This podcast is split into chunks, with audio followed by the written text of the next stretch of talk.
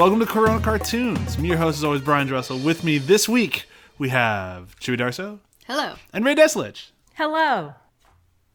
Hello to all. Uh, hope everyone's still having fun in their uh, quarantined whatever domicile you're in uh, as much as you can. Because, you know, fun is in short supply right now. So that's why we're doing our show of fun cartoons. Because things might be grim, so let's, you know, take our minds off that. I loved last week. Last week was a lot of fun. We got to talk Doug and Angry Beavers. If you did not check that one out, I highly recommend it. Or- Both of which I've never watched. yeah, I tried watching those with Chewy. She, she wasn't much of a fan. Well, I didn't even try with Angry Beavers. I think I left the room. Yeah. I tried watching some Doug, and I'm like, hmm. huh. That's a show. yeah, no, I get it. Uh, I loved it, but I get it. when, when you weren't raised in Nickelodeon, the nostalgia for these things is non-existent. Yeah, no, I, I get that. Um, but speaking of nostalgia, uh, this week, uh, Johnny had mentioned that Ray was interested in doing this show, but she wasn't really into animation. And I'm like, well, kind of meet me halfway. Give me something animated, and I am happy to talk to anyone about anything right now. He's like, oh, she likes Roger Rabbit. And I'm like, well, fucking sold. It's one of my favorite movies of all time. So now we have Ray here to talk with us about Roger, Who Framed Roger Rabbit. Who Framed. I can get the whole name in there. That's right. Uh, yeah, and it's a great nostalgia pick for so many reasons. For me personally, um, I was uh, so Who Framed Roger Rabbit was the only VHS film that my family owned growing up. We had two um, VHS tapes, and one was like an ex- instructional video, and the other one was Who Framed Roger Rabbit. So that's honestly probably the movie I've seen the most in my life is this movie. Um, and then also, you know, it's it's a it's nostalgia for all of us for the 80s, you know, and for movies that we used to watch as kids. And Who Framed Roger Rabbit itself is like one big like nostalgia love letter to like old, you know, 1940s Los Angeles. So it's like nostalgia upon nostalgia upon nostalgia. Oh yeah, and then just the biggest love letter to Warner Brothers and Disney at the same time in one movie, which is still Oh, just sure. mind blowing today. Yeah, and to Yeah. classic animation, um, an homage to the golden age of animation. Uh, yeah. It just a, was a fun time when everyone was still kind of working together industry-wise. Before Yeah. they- Yeah. Before Disney was like, you know what? We just want to buy everybody. We don't want to work with anyone. I mean, I, Warner Brothers won't play ball right now. No, not at all. It was a different time. I actually, um, so guys, I did a lot of research for this for this podcast because I wanted to also. So I discovered that um, when I was looking into filming locations, uh, a lot of them were in England because something like seventy percent of the even physical uh, shooting took place in England, and that was because um, the head animator uh, got brought on under the condition that they could work in England because they didn't want to work near the Disney bureaucracy Um, Nice. because just leave the country. right yeah, yeah that they didn't want to basically you know like work in Burbank pretty much under the thumb of the mouse um, because I think this was a Disney financed or Disney backed movie Um, I think they both chipped in. yeah uh, plus of course everyone you know licensing their characters yeah. And so, you know, even though it's set in like the era of the, you know, the studio age, um, it was being produced by like, you know, auteur uh, animators who kind of wanted to like do their own independent thing and not have like the thumb of big studio over them. Uh, which is funny because it's a movie about, you know, the grand studio era of Hollywood. Oh, featuring some of the biggest characters ever. Yeah. But That's that's kind of insane. but the nostalgia for there's so much good material that came out of the studio era. Even though when you think about the politics of it, it was terrible. Yeah. Yeah. Celebrate the good and run away from the bad. But oh, I think this movie shows a lot of the bad things about the studio era. Um, you know, at least some of them anyway. Uh, honestly, I think Controlling that talent's definitely in there. certainly, yeah. and how people were signed to particular people and how there was kind of like underhanded, um, you know, cutthroat business as far as getting, you know, talent to do various things. Um, honestly, I think that if I were to start trying to explain the studio era of Hollywood to somebody, like first I would show them Who Framed Roger Rabbit. And then I would be like, okay, so a studio head, which is basically like RK Maroon, like mm-hmm. I, I would use it as like a almost like a stereotype template for somebody to understand the entirety of the golden age of Hollywood upon. Yeah, and I, you wouldn't be wrong at all. Like it, it really does showcase it. Yeah. Mm-hmm. It's kind of nuts. Yeah. Usually, when I try to explain it to people, I like to go down the rabbit hole of how they tried to prevent Judy Garland from going into puberty. That's I I don't think I know that one. Ooh, look that up. It's All one of the right. reasons why she was an addict. Fun. there were good times. There were fucking bad times. yeah, Ooh.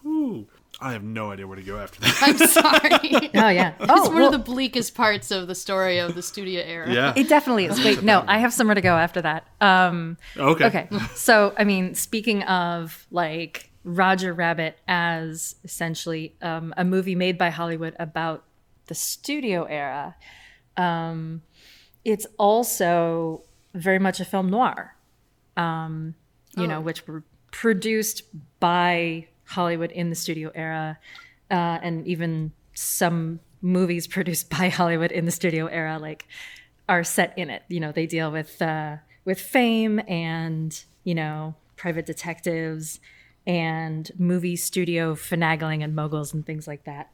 Um, Roger Rabbit shares so many like plot characteristics and thematic characteristics with film noirs. Um, things like you know an incredibly convoluted plot uh, involving like real estate and companies and land holdings. I mean, it's basically goofy Chinatown, right? oh, it's totally like I've always thought this Yeah. movie is just kind of Chinatown for kids, but not also definitely not for kids. The detective with a ven- with a past and the femme Exactly, fatale uh, is Oh, just yeah. misunderstood. Yeah, it's all there. Right. That's a big uh, characteristic of film noirs. Is there's uh, you know there's like the bad woman who's actually good. Um, there's usually a good woman who's actually bad, but I don't think there's one of those in this movie. There's themes of blackmail, uh, city corruption, um, unemployment, uh, the remnants and aftermath of prohibition, um, even like disability. Like if you notice, there's a um, there's a very prominent uh, serviceman who's missing an arm, and so Yeah. like Oh, yeah. it very strongly establishes that like this is immediately post World War II. This guy's a veteran. He's still wearing his veteran jacket. Um, Judge Doom like hazes him by like using his sleeve to erase a chalkboard Yeah. but you know it very strongly sets it in this like all of the servicemen have come back to war some of them are now disabled and a lot of them are unemployed And the So Betty Boop is And hints Betty to the Boop. unemployment thing. right yeah. the changing of industries putting people out of work um, laid off red car drivers or red car operators yeah there's a lot of there's actually even a uh, there's a maltese falcon in eddie valiant's office um, just to There is. completely, you know, just tie the knot between classic film noir movies and, you know, this very, very goofy, mostly daylight set film noir. I've never seen that movie, so I would never really cling to that. I suppose I should I- see that movie. I've seen it once a long time ago, Yeah. um, but I had to look it up. As soon as I looked it up, I knew exactly what she was talking about. Oh yeah, that's in there. You should watch both. Let's watch the Dennis Quaid remake. sure, why not? Totally. A remake with Dennis Uh, Quaid in it. How can you fail? So back to Roger Rabbit before we do any more Dennis Quaid. 'cause I'm just Brian doesn't really like Dennis not, Quaid. not a big Dennis Quaid fan. no, people get really mad at me about that sometimes, and I'm like, why? I'm sorry. Um, Roger Rabbit. Uh, part of the reason I've always loved this movie uh, is because it has kind of something for everybody in the blandest of terms. Like it really is kind of a kids movie, kind of a pitch black noir sort of thing. and well, I guess not pitch black. It's not that much murder, but it is just kind of this big mismatch of everything. The reason that I always loved it was because when I was a kid, I could attach myself to it. Like, oh, it's this kind of edgy movie that my parents will let me watch because it has Disney characters in it and this sort of stuff. But it's also kind of not. So I loved it for that. And then as I grew older, I'm like, oh, I actually like the private eye detective story a whole bunch more than I like the more kid stuff. But then as I kind of became a parent, now I'm like, oh, I just like it all together. It's just the best Yeah. pie. But it's been able to like I've been able to grow and change with it, which I think is really impressive for a movie. When I was a Yeah. kid, I definitely attached to the manicness of it. Like I Mm-hmm. wasn't able to keep track of the plot very well, and this movie came out when I was five. Yeah, I mean Ray had it right. It's very overcomplicated. Yeah, Yeah. Uh, and it's, but there's a lot of slapstick comedy that kids love. There's, Yeah, you know, really very basic, like verbal jokes. There's visual jokes. Um, I mean, that, pardon me. That's why it served that function so well in my family because we did not have a lot of money. So we just didn't own any movies except for that one. So, like, we would put it on and, like, my sister and I would enjoy it from probably like age five onwards. My parents would enjoy it because there's like sexy parts and then there's like adult jokes and uh, there's thinky parts um, where you realize like, oh my God, there's a real estate scandal uh, in it. it. It really does have jokes and on it has jokes on multiple levels and it has you know plot things happening on multiple levels. If you're a kid you can understand it on a very basic way of like oh now the weasels are chasing roger. Um, and if you're an adult you can understand Yeah. it right. And if you're an adult you're like oh my god like will drama. That's serious stuff. And just and definitely something I didn't appreciate until living here was all the stuff about traffic, Oh yeah. about the public transport. Uh, uh, public, absolutely Why can't The red car Yeah, just why can't I think of the transportation. transportation uh, and how it was the best in the world at the time and then you know freeways those are crazy no one ever want that Just love Christopher Lloyd's line. The there'll never be traffic again. oh yes there will Oh, Christopher Lloyd. you were right Doc. you were right about all of it except for that yeah. the movie kind of overstates um, the simplicity of what was going on at the time. Uh, what transit lines were doing at the time was actually converting to buses, and buses were kind of working out better uh, for the way that the s- streetscape of Los Angeles was evolving That makes sense. and and also because of the weird way that Pacific Electric, the company that owns the red car, was structured. Weirdly, their red car service was like kind of a loss leader, a part of their business that made them very widespread but didn't make them a lot of money. They made most of their money in developing their vast real estate holdings that they bought in the early 1900s uh, and also generating electricity. Um, and they uh, there was an antitrust thing in the 30s where they had to sell off their electricity business and then um, they had developed and sold most of their real estate by that point. So uh, all of the streetcars were actually kind of running into logistical problems. And um, what is clear is that some tire companies uh, Standard Oil, a bunch of petroleum petroleum companies, definitely engaged in conspiracy to take advantage of the situation, but it was kind of a situation that was already happening. Um, for example, with the increase of car traffic on surface streets, the trolleys had to slow down. And so trolley service became less fast and less efficient because they had to share the road with cars uh, and it something like halved their uh, street speed because unlike you know when we think of all of our light rail systems these days like the l the subway los angeles' subway.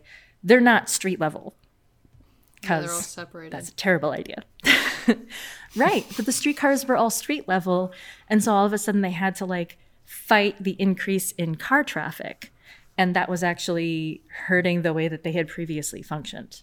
There i mean there's a whole there's a huge list of things that affected the decline of various streetcar systems, like everything from fixed fares in a time of inflation to um, uh, the fact that a lot of cities repaved their roads so that driving a car on them became more comfortable, whereas previously driving a streetcar on rails was more comfortable. Um, but I mean, there was a court case where seven companies were convicted of conspiring to take advantage of the situation. Uh, those being like GM, Standard Oil, petroleum companies, that sort of thing. Um, so it's it's like a situation that they have, would have run into anyway. Another big problem was they were private companies. These weren't public utilities, even though they served the public. And so, you know, the government couldn't really defend them the way that you can defend like our municipal water districts. This is also probably getting more depressing and like boring than you want. it's not very cheerful and nostalgic. It's not like the conductor going, "What do you think? I'm a bank? Or do I Yeah. look like a bank?" Yeah. No, it's definitely not that. But I could also see why Roger Rabbit did not include all of that. No, yeah. I Yeah. expect the adults to still kind of remember it, maybe Maybe. the like Yeah. seventy-year-old adults Yeah. in '88. No, but it makes sense. I mean, I, I like that Roger Rabbit, like that they thought to at least take on part of it is kind of interesting. Yeah, Like they mm-hmm. still used a chunk of it to tell their story, which was especially the way that they did it of like, well, Toontown's in the way, so I'm just gonna take this dip and just erase Toontown in like ten minutes. I'm gonna spray this shit everywhere. They're gone, and then I'll just sell off their land to the freeway. Yeah. Absolutely a thing that happened to a lot of neighborhoods uh, in American cities when they started building freeways through them. Oh yeah, oh, I've seen photos of like holdout people when it comes to freeways or highways. Oh, and sure. Their houses just surrounded by fu- Oh, yeah. roads. It's kind of amazing. Yeah. it is like Um, hero level stubbornness. Well, they they they all eventually get bulldozed. Not all of them get to pull up in the air with balloons. Um, but totally changing gears, just as violently as possible. Uh, Roger Rabbit was always one of my absolute favorite characters, and this is really the only thing he's in. Yeah, it was he was an original character, wasn't Yep. he? Well, for the um, I've never read the book. Ray, did you read the book? No, I haven't there read the was a- book. Um, I've never even looked the book up. I just know that in the credits it says based on a book. Oh, So, um, I didn't know that. Yeah. I'm learning that Yeah, now. it's- That it was based on a book. So I'm not sure if um, Roger Rabbit comes from that or from the movie or from whatever, but I think it's just for this story. He's not like a, a Warner Brothers character or a Disney character, which makes sense if you're gonna have both of them in this world. Yeah. To not give either one of them the edge and make him one of their characters. Um, The book is about him. It's called something like um, Who Set Up Roger Rabbit or something like that. It's uh, got a very similar title, not exactly the same. but yeah, so I've been for a long time. I was just obsessed, and like not obsessed in a way where obviously I did any research on him. So you know, I can't say I'm the biggest fan in the world, but I've always just loved his character, and I've always been just fascinated, especially by two things. Um, one, I love that he always kind of seems not like the happiest guy in the world, but he is dead set that he is supposed to bring other people laughter. I think that's really kind of fascinating.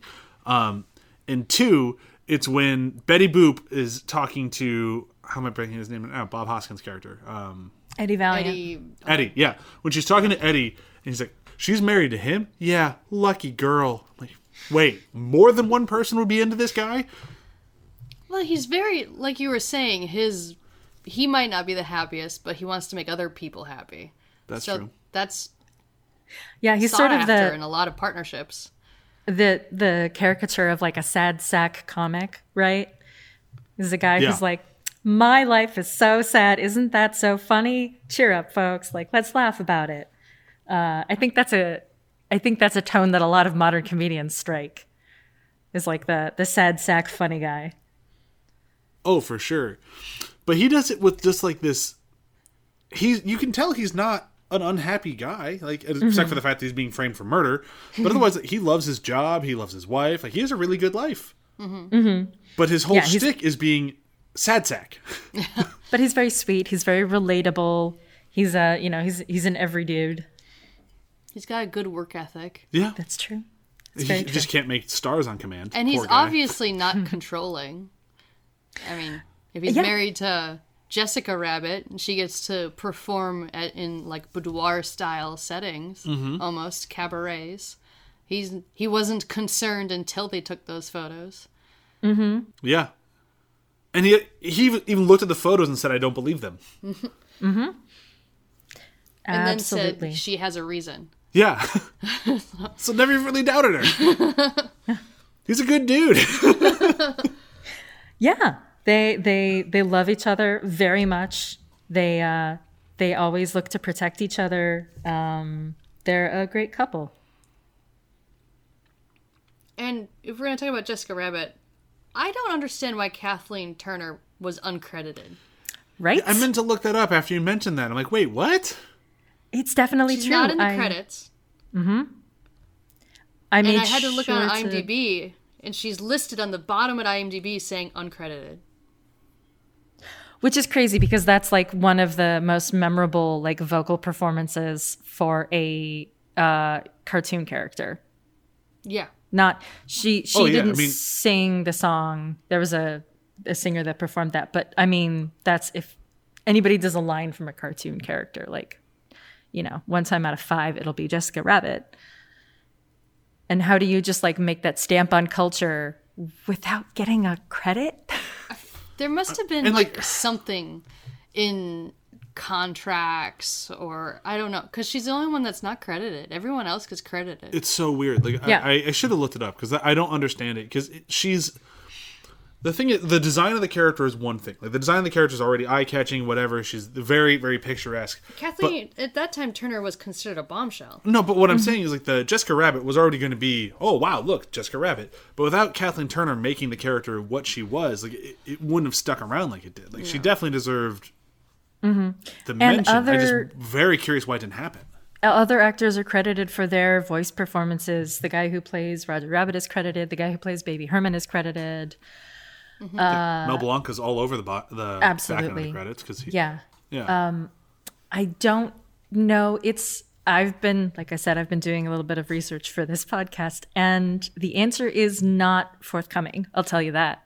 Um, hmm. It's not something real obvious that everyone knows, um, because it's not, you know, it's it doesn't come up in like a surface amount of research.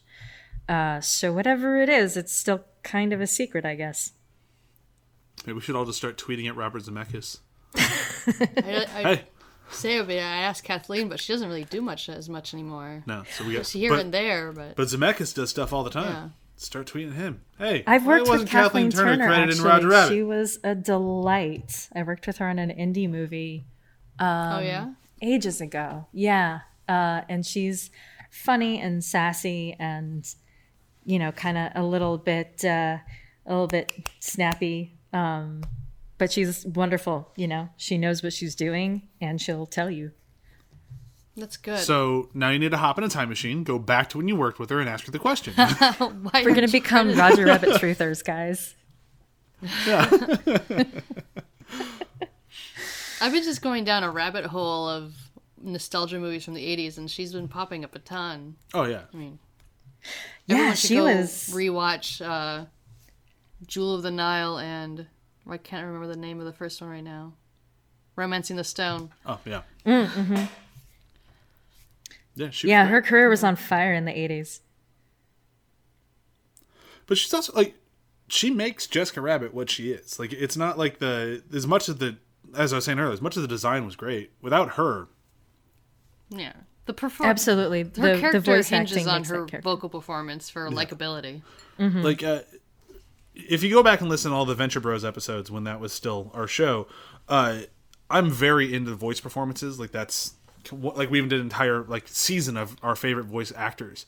And that's one of the things in this movie is everyone, all the voice actors. I mean, they got most of the originals back for the famous characters, um, but everybody else, like the voice characters, are so good throughout the entire thing. Like they just make these characters come alive, and it's so fucking cool.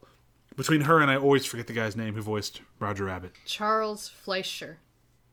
That's, That's it. right. Yeah, Yes. Charles Fleischer played Roger Rabbit, and the Taxi Cab, and a couple other things. but that makes sense. Yeah. You look at like anything animated, they always kind of double up on a few. Yeah.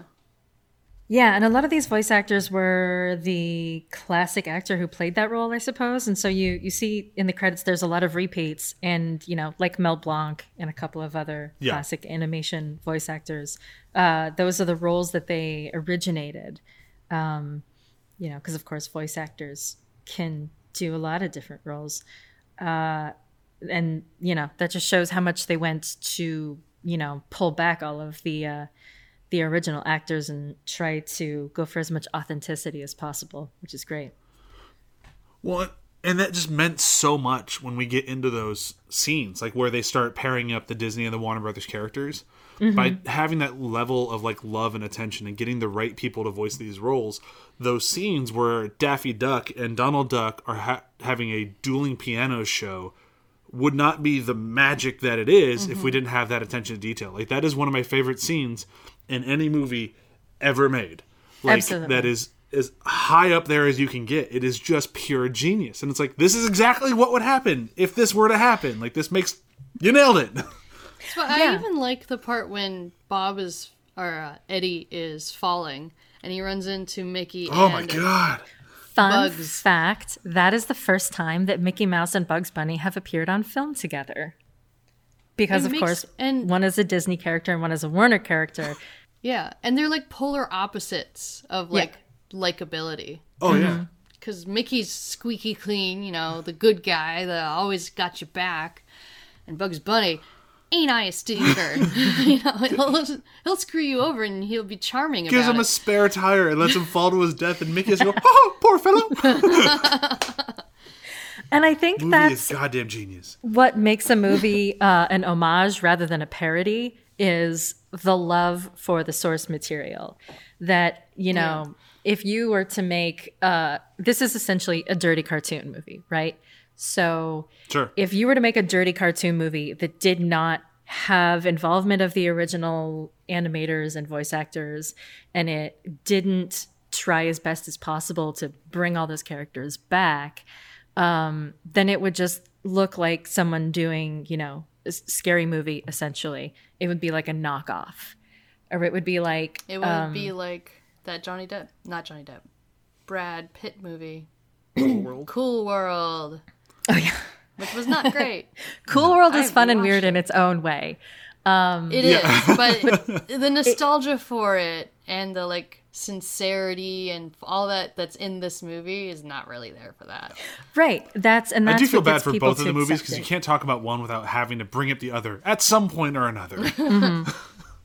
I feel like Cool World is a little bit different. Cool World is like like if you cracked open like an old weird animator's mind because like all artists are a little bit weirder than the art they create usually or the art they sell. Sure. Uh, that's what Cool World is. Cool World is like if you asked some fucking weirdo animator like what's the movie you'd really love to make or like what goes on in your brain while you're asleep, then that's what you would find in there.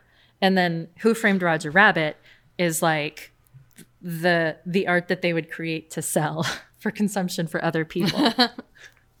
it's like of, made yeah, I by the same person, but it's like publicly uh avail like publicly acceptable creations versus like the weird private thoughts that you keep inside. Because with Disney, uh, Pinocchio becomes a real boy because of a beautiful fairy just kind of makes him a real boy. she Cool says World. it's cool. You gotta have sex with her. then she's a real girl. Disney Like I'm saying, Cool it's World. sort of weird shit that you would like the weird thoughts that you would find kicking around in in someone's head. Probably some like mangy old animator who had spent too long inhaling paint fumes. all of that tracks. One thing we really haven't talked about at all with Roger Rabbit in the and it's the scene that like for the longest time like I think when I finally took like that longest break between watching it a shitload as a kid, obviously not as much as Ray, but uh, a whole bunch as a kid and then again a whole bunch as an adult, I totally forgot that they ever went to Toon World. Mm-hmm. Or Toontown, sorry. Oh yeah. I, Yeah. For some reason, like I remember the cartoon gun. I remember all. Uh, I love like just briefly touching on it, like that how he has a cartoon gun. And every now and then, the cartoon people have real guns. I just I love that mix. Sorry, moving on. That's probably Um, the darkest part of the movie too. plot wise, the darkest part of the movie is the Toontown part of it. Yeah. which is funny because you would think the part set in real Hollywood would be the darkest part, but um, in like classic dramatic structure, that comes, you know, right before the end, and so that's supposed to be the the the nemesis, the point of um, where you're at your your darkest, where you're about to fail. Um, you know, and then he goes to then they go to the factory, of course, and things become even more dire, and then then we have the the satisfying resolution but like everything is kind of fucked up in toontown like the car crashes Oh yeah. Well, there's no the physics. lady yeah physics are insane he's about to fall to his death and die Yeah. the lady that he sees through the keyhole is not a beautiful lady um, it is very interesting that the segment of the movie in toontown is like thematically the darkest part That is kind of weird, but you're not wrong. Like every as soon as he gets to Toontown, things suck. Well, I think it has a lot of reflections to almost like race relations. Because there's several times in the movie where they talk about things aren't good for toons right now. How could a toon get a fair trial and stuff like oh, that yeah. throughout the film? So then when we get to Toontown, he's completely at the mercy of a different culture. yeah. and his his laws of physics don't apply to their laws of physics and you, he can't really win in that environment which is why they have to go back to the other side in the factory where he's still fighting toons but the physics is on his side ah yes Yeah, that's true. And also, his brother was killed in that fateful job in Toontown. yeah So it, it does represent the darkest point in his life. We are supposed to. Well, because he mentions early in the going- film he hadn't been back to Toontown since his brother died, yeah right? Yeah. So, So, it's yeah, this weird contrast where Toontown is like the phys- the brightest and most colorful part of the movie and the brightest and most colorful part of town, but it represents like all of the darkest things. His brother's death, Eddie's depression, um, the fact that it's like a metaphor for being an ethnic ghetto, um, his his brush with death, all of those things happen in the visually brightest part of the movie. A it's an place interesting with dancing happy trees Yeah, and the sun Absolutely. that smiles gives you like a thumbs up. birds that say hello it's a bad trip man I love it. Yeah. It's good. It's a good dramatic juxtaposition to have all those terrible things happening in like happy, funny cartoon town. yeah Yeah, Just think about that the next time you're at Toontown in Disney. That that's the darkest part. Yeah. Whenever Disney opens again, Oh no. there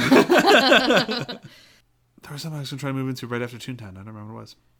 the I mean Judge Doom. Oh, and how yeah. should you ever trust anyone who's named Judge Doom?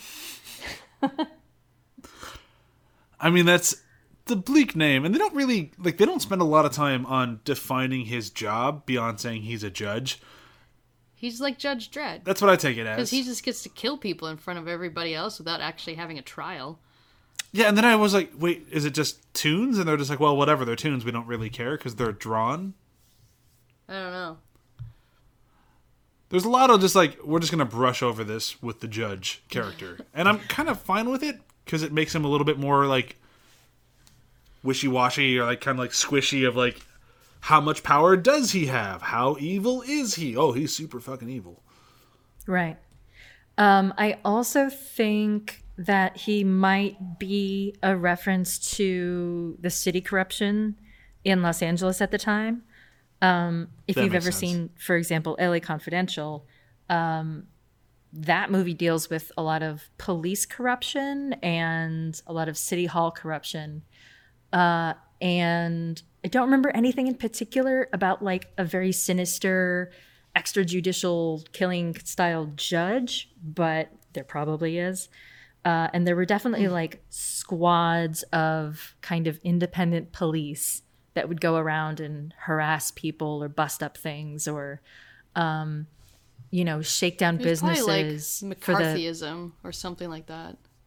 it was it it wasn't for the same aims as McCarthyism, and it was a little bit before. It was pretty much just straight up like economic corruption at the time.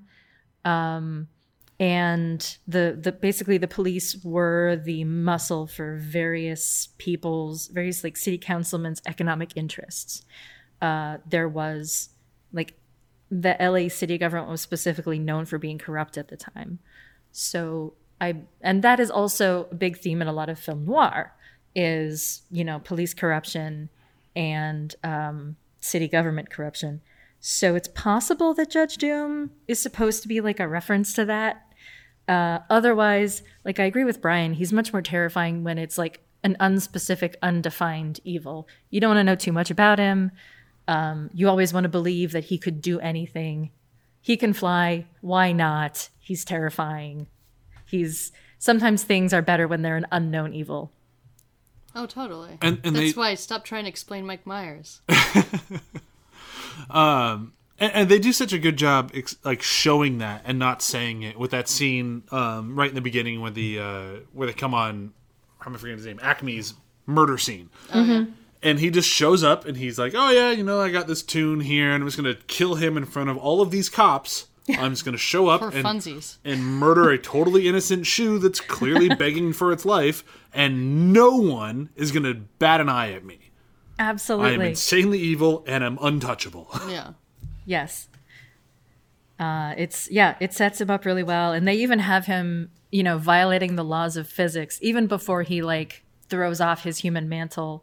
Um, you know, he'll appear magically behind characters, or you know, he'll like enter with a gust of wind, uh, and so even in his human form, he has sort of supernatural physics happening around him, and that's like good. You know, you're meant to fear him more than just an average person. and then just the casting of Christopher Lloyd it was just so fucking genius.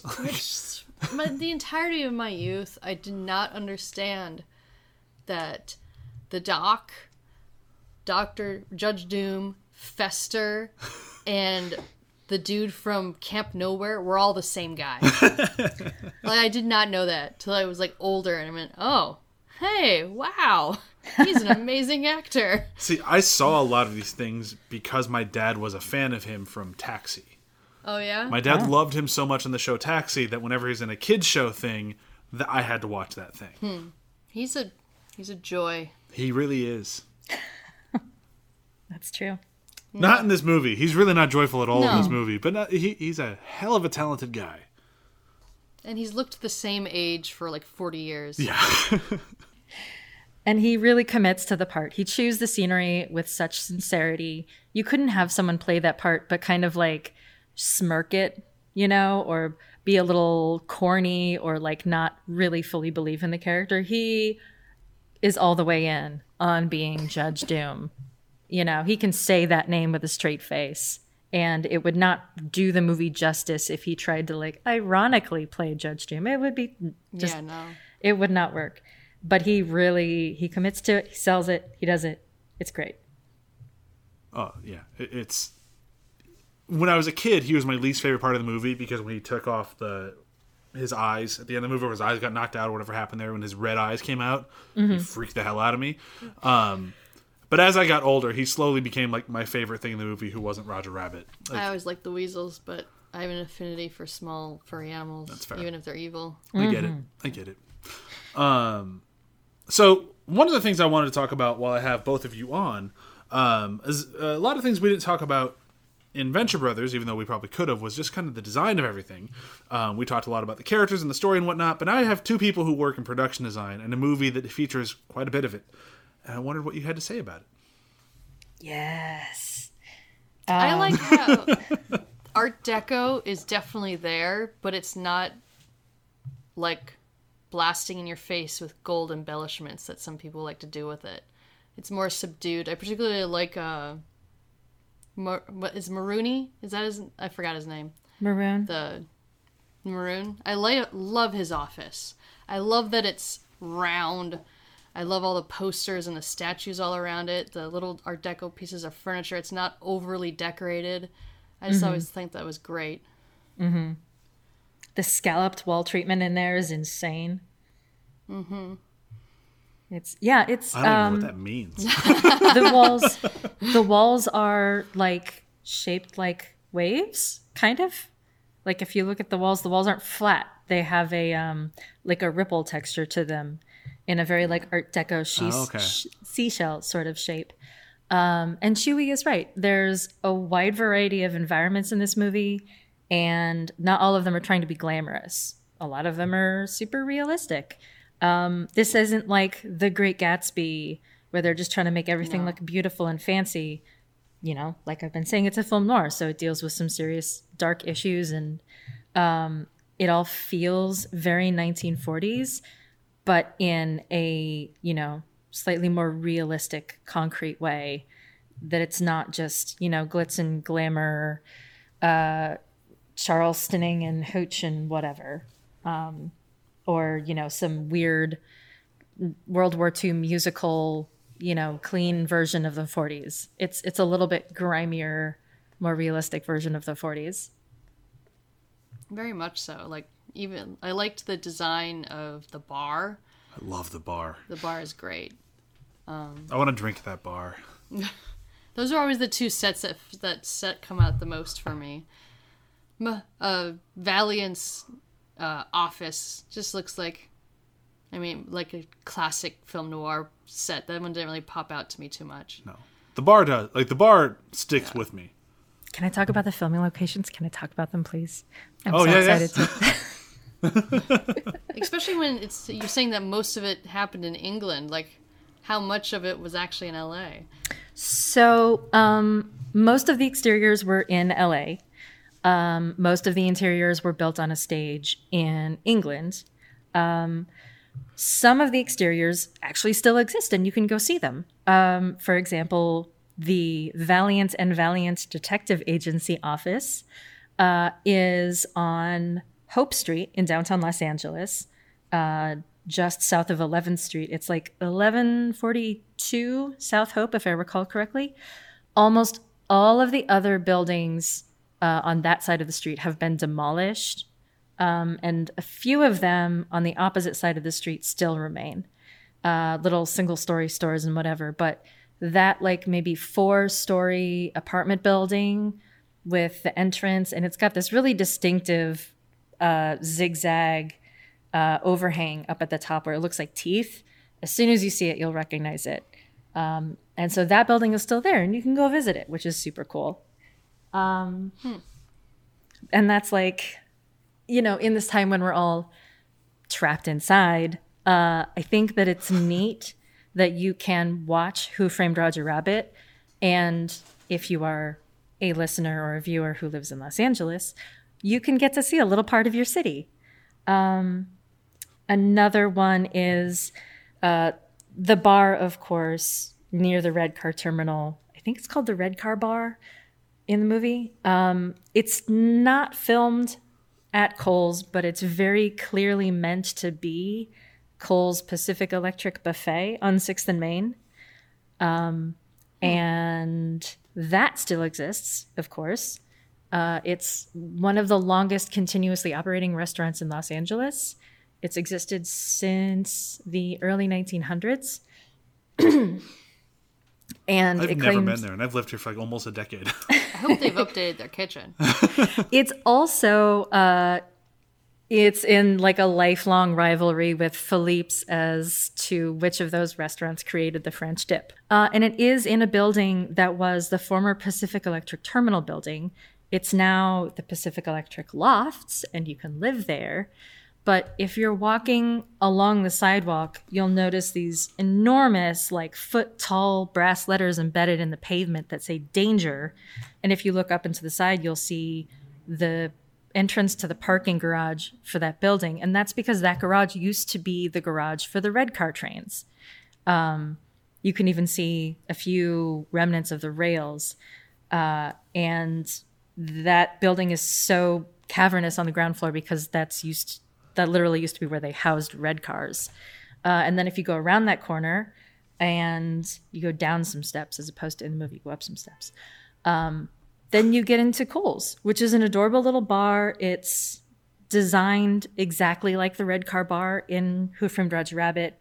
It's got a big Art Nouveau mural behind the bar. It's got these big dark wood arches. They make an excellent Moscow Mule. Um, And they're much as in the movie, uh, there used to be a speakeasy in the back. And they've since reopened it as one of those like sanctioned speakeasies, like a secret bar called the Varnish, which is a little piano bar.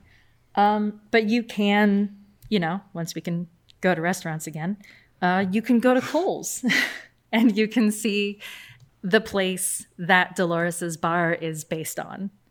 Uh, and it's super cute, and they'll show you the old uh, menus that were, you know, meant as, um, you know, like cafeteria lunches or quick lunches for working people who would, you know, get on the streetcar and eat and then go to work downtown. Um, and it's a great example of something from that era that still physically exists in Los Angeles. Which doesn't happen very often. No. Los Angeles is known for tearing things down for the new and flashy. Absolutely. But there's certain places, you know, where um, in the 1940s are an era where we still have a little bit of that kicking around. Uh, and so there are still places where you can see some history. I'm an enormous Los Angeles history nerd. So I love picking out those things. You know, you can go still see the subway terminal building or, you know, like the city hall that appears in Dragnet is the same city hall. We saw the same one. Uh, even I've never seen anything Dragnet. I never watched the movie. Never watched the show. Was It's, a uh, just two shows. it's a delight. It's uh, it's very very old timey. Um, there's also a freeway overpass that modern viewers will recognize uh, as Eddie and Roger are in Benny fleeing the weasels um, after they come out of the alley, you know, where Benny pops up on his extendo wheels and jumps over the weasels. Uh, they like crash through a barrier and they end up on a freeway overpass. And that freeway overpass is the Hyperion Avenue overpass that goes over the LA River and onto the 5 freeway.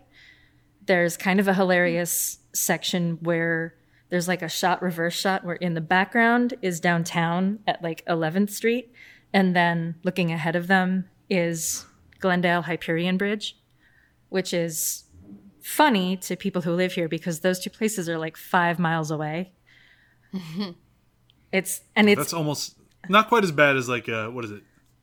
The Dawn of the Planet of the Apes, or the first one, the Rise of the Planet of the Apes, where Oh yeah, Los Angeles and the Redwood Redwoods are the Forest. same place. the Redwood Forest are at the other end of the Golden Gate Bridge. yeah. that's true. You're just They're immediately close. there. They're definitely not like hours away. yeah. the big ones at least. Uh, I had that same feeling towards the when he's about to enter Toontown and you look he stops and you look at the tunnel entrance. It felt like that was two separate locations to me, depending on which way you're looking, but I didn't know if that actually was or not. well, yeah, there's the real world, and then there's Toontown on the other side. You know what I'm talking about. Yeah, obviously. Um, that particular tunnel is the Mount Hollywood Drive entrance to Griffith Park. Um, and that tunnel still exists. I don't. Oh, the reverse shot looks weird because there's a house right on that corner. Um, and I think that house is still there. But it it looks like a completely different area. Um, but I think that's just because the house is it's a very very very fancy part of uh, Hollywood, kind of Los Feliz, like North Los Feliz area.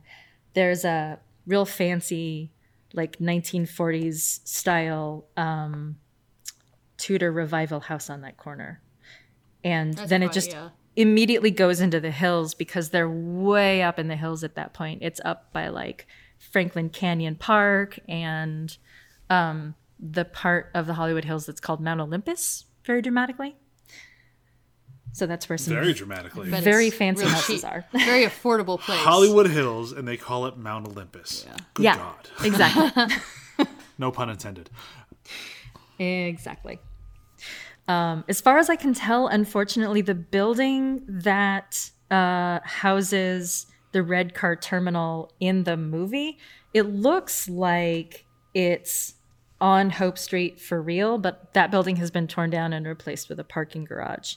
Uh, you can see some of the other still existing buildings, like there's one right on the corner um, with like a diagonal entrance, and those are still there because there's a whole that whole chase scene takes place pretty much right outside Eddie Valiant's office, and then the red car terminal is right across the street.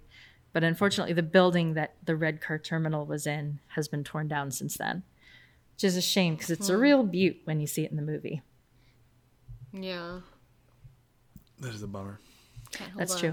Oh, but you can also uh, still go and see again once we're allowed to go see things again. Um, the exterior for the Maroon Cartoons studio lot because the Maroon Studios lot uh, is on Cahuenga and it is now Red called Studios, Red right? Studios. Exactly. Yeah. Uh, I, so I worked there for a little bit early on. So every time I'd be like, wow, that looks exactly like the staircase I used to go up. It is. yeah, that's awesome. So you know you were It just going hasn't up changed the- at all. You're just going up the stairs to RK Maroon's office. That's great. That's where they shot uh, the Golden Girls, and uh, it was briefly um, Lucille Ball's studio, and a whole lot of early. Oh, and it was also where they shot the Richard Simmons "Sweatin' to the Oldies" videos at that studio lot. Ooh. Now you have my attention. I know when I, when I was working there, it was on pre-pro for Man from Uncle, while Steven Soderbergh was still going to be directing that, Oh, that's great. Oh yeah. and then that didn't happen. So That did not happen. we stopped working. there. And Guy Ritchie made that movie. Was- Didn't he? It's Guy Ritchie. Yeah, right? it was Guy Ritchie that ended up doing it. Uh, all right, I think we, we've rounded as much as we can say about Roger Rabbit. Is there uh, any other final things that we, we didn't mention that you would love to, to squeak in there before we wrap things up? I think we mentioned everything that I, I really love about this movie. Well, we didn't talk about the opening cartoon at all, which I, I should just mention is fantastic and I love it. And if that was a real cartoon, I would have watched it all the time. Um, but that's all I really have to say about that. So, is there anything else that we missed that you want to mention? Oh, I had another location note too. Speaking of this movie being an homage to classic Hollywood, uh, I uh, discovered that the um, I think that the Ink and Paint Club is loosely based on uh, the Stage Door Canteen, which was in a movie called I think Stage Door Canteen, and it was one of those corny like World War II musicals uh, about a USO club, but that was the first time that the song "Why Don't You Do Right" appears on screen, and that song is very like post depression too. The song was originally recorded in the 30s, and it's very clearly about a dude like losing all of his money in the depression. Um, but that song is sung in the movie Stage Door Canteen, and it has the the the location, the Stage Door Canteen, has the same layout as the Ink and Paint Club. It has that concentric, like lowering seating where you walk in and you're actually on an upper floor, and then you go down several levels to the seating, and then there's a stage on the very lowest level. Uh, it also feels like a place that would be, you know, a remnant from Prohibition. Like it's clearly done in 20s, 30s Art Deco style. It might have been a speakeasy at some point. You enter from the alley, you know, even now that it's not prohibition anymore. So it also kind of lends to like the reference of all 40s movies of the of prohibition and of the 20s being a very recent memory that there's references in the production design to prohibition having just happened there's still physical reminders of it around like hooch rooms like speakeasies like 1920s architecture that's still there because no one's built a building since then. Um, and, you know, just generally the design of the Ink and Paint Club is absolutely gorgeous. The huge geometric sunburst on that stage curtain is amazing. Yeah, when we were watching it, I was reminiscing to Brian about it. Like, I've never been to a club like that. I want to go to a club like that. All the seating is t- uh, layered like a movie theater. Absolutely. In the movie The Stage Door Canteen, the club in question is a basement club underneath a bigger theater. So it's I that's why I think that they're pulling their set design from the stage door canteen because we don't have basements here. This is Los Angeles. Yeah, basements But- don't exist here. The Ink and Paint Club is clearly a basement, uh, and it uh, it has the exact same feel if you watch that scene in the movie. And given that all of Who Framed Roger Rabbit is like an homage to old Hollywood, um, I think that the the layout of that space and the use of that song um, definitely makes me think it's a reference to it. That makes sense. Probably, yeah. Um, okay, so I'd say that's pretty much everything for Who Framed Roger Rabbit. Uh, let's move into plugs, and then we can say goodbye. I'll go first very quickly. Uh, be sure to check out athpod.com for this show and all the other shows on our network. Um, they're all great, and we're all still going throughout quarantine because what else are we gonna do? Um, and then whenever quarantine eventually ends, then this show will then turn into um, Welcome to You Are Doom, which is our new Frisky Dingo show. But that's a little ways down the line until this quarantine's over and I can actually think about things from a critical standpoint and not just, oh, I like that, like I've been you- doing with this. You really need to think about that card. That There is animated mo- show. So much to think about critically. in Frisky Dingo. it's a very important show to everyone who's ever seen it. Sh- It makes sense to me. Anyhow, uh, Chewy, what are you plugging? Uh, Superstore. I'll just keep plugging Superstore. Uh, Ray, what about you? Um, I am. Uh, well, as soon as we all get back to work, there's going to be a new season of the ni- '90s television classic Supermarket Sweep game show, and that's what I was working on before we all got laid off. So. Look forward to that. Leslie Jones is going to host it, and she's always a delight. Um, it's Yeah, we were talking about Leslie Jones the other day. great. Going like, we That's need right. to see more of her.